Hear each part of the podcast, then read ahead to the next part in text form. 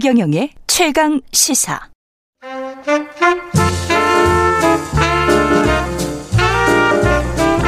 세상의 모든 뉴스를 탐구합니다. 김준일의 뉴스 탐구 생활. 네, 화제가 되는 이슈를 깊이 있게 파헤쳐보는 뉴스 탐구 생활. 세상 모든 것이 궁금한 남자. 김준일 뉴스톱 대표 나와 있습니다. 안녕하십니까? 예, 안녕하세요. 네. 지난 시간에는 서울시장 후보 탐구 생활 음. 오세훈 국민의힘 후보 예. 물이라고 했죠. 예, 예. 물이라고 해서 제가 너무 좋은 거 골랐다. 음. 노자 도덕경 이야기를 계속 했었는데 예. 오늘 박영선 더불어민주당 후보는 뭐라고 생각하십니까? 예. 어 이분은 예. 한마디로 저, 어, 얘기를 하면 적응력 적응력. 적응. 예. 적응력 갑이다, 이분이. 꽤 좋은 거 골라오셨는데, 어. 여기에서 조금만 더 가면 진화예요, 진화. 진화인가요? 적응하다 예. 보면? 예. 예. 진화를 잘하는 사람들이, 왜냐면, 우리가 큰 공룡이 음. 끝까지 오래 살아, 살아 남은 게 아니잖아요. 적자 그렇죠. 생존이라는 게 예. 적합한 애가 살아남는 거잖아요. 맞습니다. 그런 예. 의미에서 이제 적응력이라는 거는 비슷하게 맞춰 오셨네 물이랑. 음. 예, 상당히 좋은 의미로 해석할 수가 있을 것 같습니다. 예. 첫 번째 뭐냐면은 예. 직업 적응력입니다. 직업 적응력. 예, 이분이 예. 그 MBC 아나운서로 입사를 했잖아요. 82년에. 예. 그런데 원래 KBS 선배였던 거 아시나요? 알고 있습니다. 예. KBS로 원래 입사했어요. 예, 예. 예. 지역으로 입사를 하셨다가 춘천에 예. 아나운서로 입사를 했어요. MBC에서 서울에서 뽑으니까 바로 MBC로 이동을 했습니다. 예. 그래서 이분이 예. 그 박영선 후보가 예. 원래 MBC 아나운서로 입사를 했어요. 맞습니다. 근데 기자로 전직을 했습니다. 그게 그때는 그렇게 흔한 일은 아니었죠. 아주 흔한 일은 지금도 뭐 흔한 일은 아닌데 흔한 일은 아니죠. 네. 그러니까 일단은 뭐 직업을 바꾸는 거죠. 어찌든 이게 비슷해 보여도 잘 아시겠지만 상당히 굉장히 달라요. 다릅니다. 예. 예. 예. 근데 어찌됐든 예. 기자로 전직을 했으니까 직업 바로 근데 되게 잘했거든요. 기자로서도. 또 굉장히 잘했죠. 예. 그리고 경제부장까지 하시고. 맞아요. 예. 입사 1년 만에 여성 최초로 MBC 마감 뉴스 메인 앵커를 지냅니다. 여성 맞아요. 최초로. 예. 예. 그러니까 뭐 굉장히 인정을 받은 거죠. 음. 그리고 90년대 중반에는 여성 최초로 해외 특파원, LA 특파원에 가요. 아우. 좋은 자리 다 하셨네.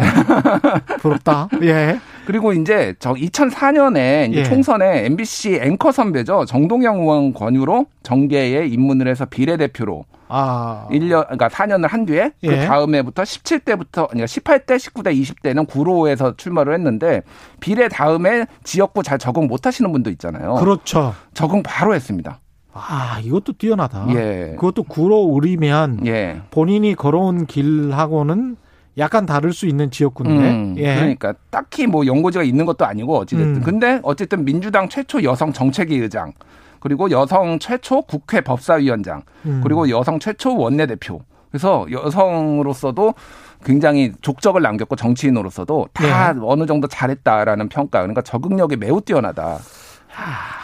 재밌네요. 음. 두 번째 적응은 뭡니까? 저격수 적응. 저격수. 예. 어느 순간부터 저격수라는 이름이 익숙해졌어요. 박영선. 그렇죠. 후보에게. 이분이 정무위원회에 갔어요. 처음에. 네. 정무위원회가 본인 전공 뭐 이를테면 보통 이제 문화체육관광이 뭐 이런 데로 가는 게 보통이잖아요. 그렇습니다. 기자들 하면은. 기자 출신들은. 근데 정무위원회 갔는데 아무 그게 없습니다. 정무위는 뭐 보통 금감이랄지 음. 금융 관련이거든요. 금융 관련이 예. 많죠. 예. 예. 공정이 뭐 이런 음. 건데 거기서 그래서 금산분리법 예. 입법을 관철시켜서 삼성 저격수로 상당히 유명해졌어요. 맞습니다. 기억납니다. 예, 그러니까 예. 그뭐 재벌이 갖고 있는 금융 계열사 같은 경우에는 지분을 5% 초과를 가지고 있으면 안 되는데 지금도 이슈가 되고 있는데 삼성생명, 삼성 뭐어뭐 어, 어, 뭐 카드가 삼성전자 지분을 굉장히 맞아요. 많이 가지고 있었잖아요. 예, 예. 이게 이제 순환 출자 예. 예. 금산분리법 위반이라서 이거를 음. 법을 만들어 가지고 노무현 정부 때 그때 재경부에서 상당히 난색을 표했거든요. 음. 이거 통과시키면 삼성 어떡 하느냐. 예. 강력하게 추진을 해 가지고 이거 법을 통과시켰어요. 음. 그러니까 삼성 저격수로 예. 상당히 이제 이름을 날렸고 또 BBK 저격수. 음. 그러니까 정동영 의원이 본인의 이제 정치 선배잖아요. 상당히 예. 정치권으로 끌어준. 그래서 2007년 대선에서 BBK 저격수로 상당히 활약을 해요.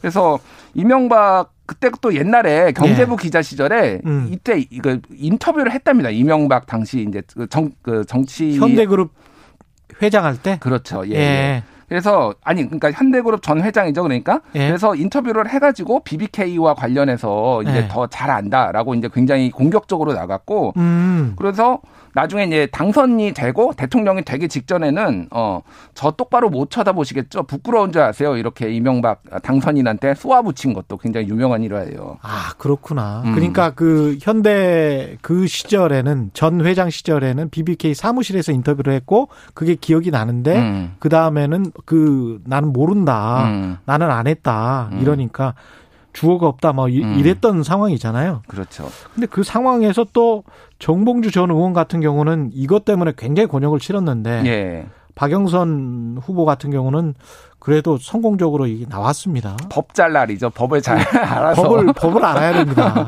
예. 네. 예. 법, 법사위원장도 했으니까 또. 예. 2000, 그 이후에는 문재인 저격수로도 나옵니다. 문재인 저격수. 예, 사실 이게 친문이 아니라 예. 약간 비문이었어요. 예. 그래가지고 2012년 대선 캠프에서는 문재인 후보를 이제 지원을 했는데 음. 그 이후에는 당이 흔들릴 때 리더십이 흔들릴 때 상당히 문재인 후보를 어, 어, 공격을 했고요. 예. 2017년 대선에서 안희정 캠프 캠프의 멘토 단장으로 있었어요. 아, 안희정 캠프였어요? 예, 안희정 아. 캠프에 있으면서 문재인 후보는 리더십에 있어서는 불안하고 갈등을 조장하고 분열의 리더십이다 이렇게 공격을 했어요. 재밌네. 예. 예. 그런데 2017년에 안희정 후보가 패배한 뒤에는 또 공동선대위원장으로 또 맞습니다. 아, 그렇군요. 예, 예. 그 다음에 이제 문재인 정부의 장관까지 했고. 장관까지 한 거죠. 그 다음에는 지금 친문이라고 이야기를. 맞습니다. 그래서 내가 먼저 친문이다. 예. 라고 이야기를 하더라고요. 그러니까요. 그래서 세 번째 키워드가 음. 친문 적응력입니다.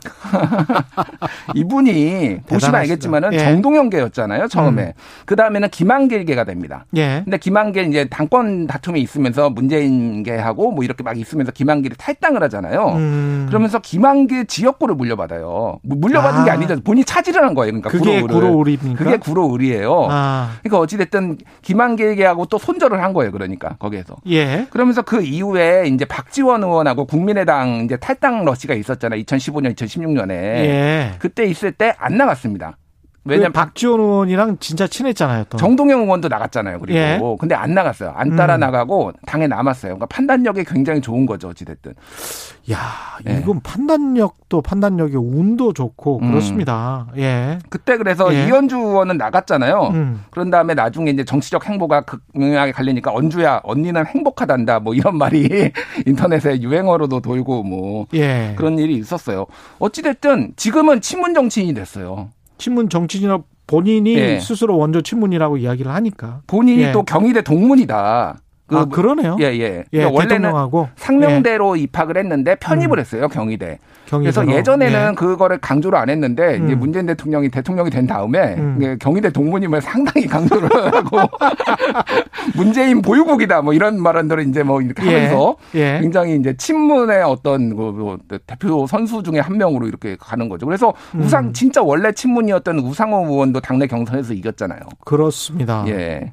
거기다가 장관 할 때도 꽤 칭찬을 많이 받았어요, 사실. 그래요. 그래서 예. 네 번째가 장관 적응력입니다. 예. 그래서 이분이 그동안 행보를 보면은 음. 대기업 저격수. 음. 그래서 굉장히 강경파라고 해서 우려가 좀 있었어요. 그렇죠. 잘 할 거냐. 음. 근데 사실 이제 장관의 업적으로 보면은 진짜 상당히 호평을 받았습니다. 이게 어느 정도냐면은 중소기업 벤처부가 사실은 아시겠지만은 좀 부처 중에서 약간 제일 밑 입니다. 18개 예, 예. 정부 부처 중에서 제일 밑이었어요. 예, 예. 예. 근데 이거를 위상을 상당히 끌어올렸어요. 예. 그래서 중소기업 벤처부가 상당히 위상이 올라가서 내부 평가도 굉장히 좋고 지금 정부 예산안 따는 거 보면 알, 알거든요. 이게. 지금 예. 어, 올해 예산이 17조 3천억 원인데 어, 엄청나게 따는 겁니다. 산업통상자원부보다 예. 많습니다. 이게 굉장히 그 사실은 쇼킹한 거죠. 쇼킹한 관, 거예요. 관가 입장에서는 예, 예.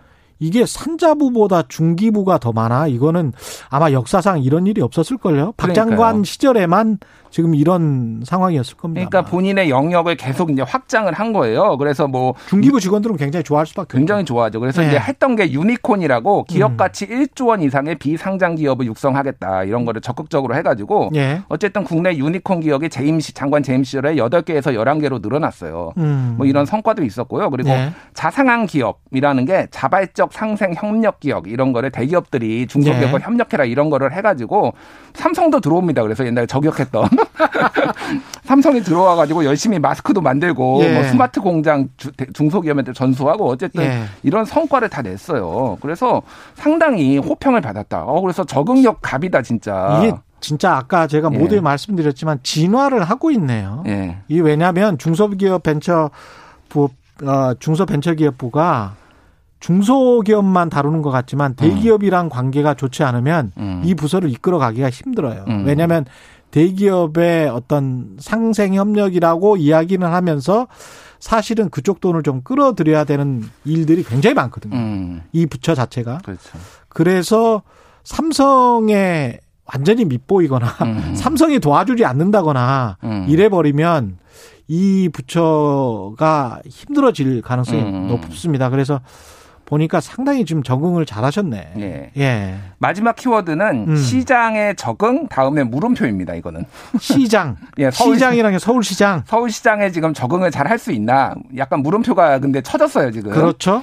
일단은 지금 뭐 당 민주당 지지율이 너무 안 좋아서 음. 지금 후보 개인 역량보다는 그거에 좀 영향을 많이 받고 있어요. 예. 지금 그렇게 하는데 후보 개인도 실수를 많이 했죠. 음. 이를테면은 뭐 20대 역사 경험치 발언을 했다라든지 예. 이를테면 뭐 이게 편의점 가가지고 어 무인 알바 체험을 한 뒤에 무인 음. 무인 그, 그 알바를 쓰라 뭐 이런 얘기를 한다든지 그래서 노동에 대한 인식이 부족한 거 아니냐 이런 논란들을 본인이 계속 만들었거든요. 예. 그리고 또 하나는 이제 박원순 성추행 의혹과 관련해서 피해 호소인 발언을 한 사람들을 캠프에 중용했다가 음. 결국은 다 내보냈잖아요. 세 명 다. 세 명 다. 예. 이제 남인순, 진선미, 고민정. 그걸 음. 애시당초로 하지를 말았어야죠. 그러니까 예. 판단력이 지금 많이 흐려진 거 아니냐, 적응력이 좀 떨어진 거 아니냐, 이제 이런 얘기들이 지금 나오고 있죠. 음. 그래서 이번 예 이번 예. 선거가 굉장히 2007년하고 상당히 흡사합니다.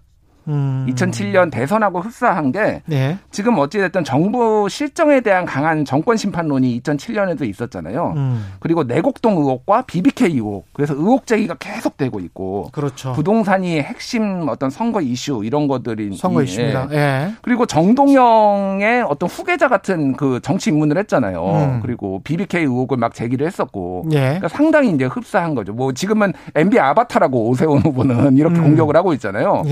예. 그래서 근데 어쨌든 졌어요 그때 민주당이. 음. 그러니까 이거 재판되는 거 아니냐 그때에 분위기는 지금 현재 그런 것 같습니다. 지금 두 자릿수로 네. 지금 지고 있잖아요. 음. 그리고 반전의 계기를 못 찾는 게 정부에서 또 뭐 김상조 정책실장 음. 뭐 전세금 올린 거뭐 네. 이런 것들이 지금 악재가 계속 터지면서 그렇죠. 앞으로 정치 행보가 이게 적응력 떨어지고 정동영의 길을 갈 것이냐 아니면 또 음. 새롭게 적응을 해서 만약에 낙선을 한다라면은 예. 새롭게 적응을 해서 다른 정치인으로 거듭날 수 있을 것이냐 이제 기로에 서 있다.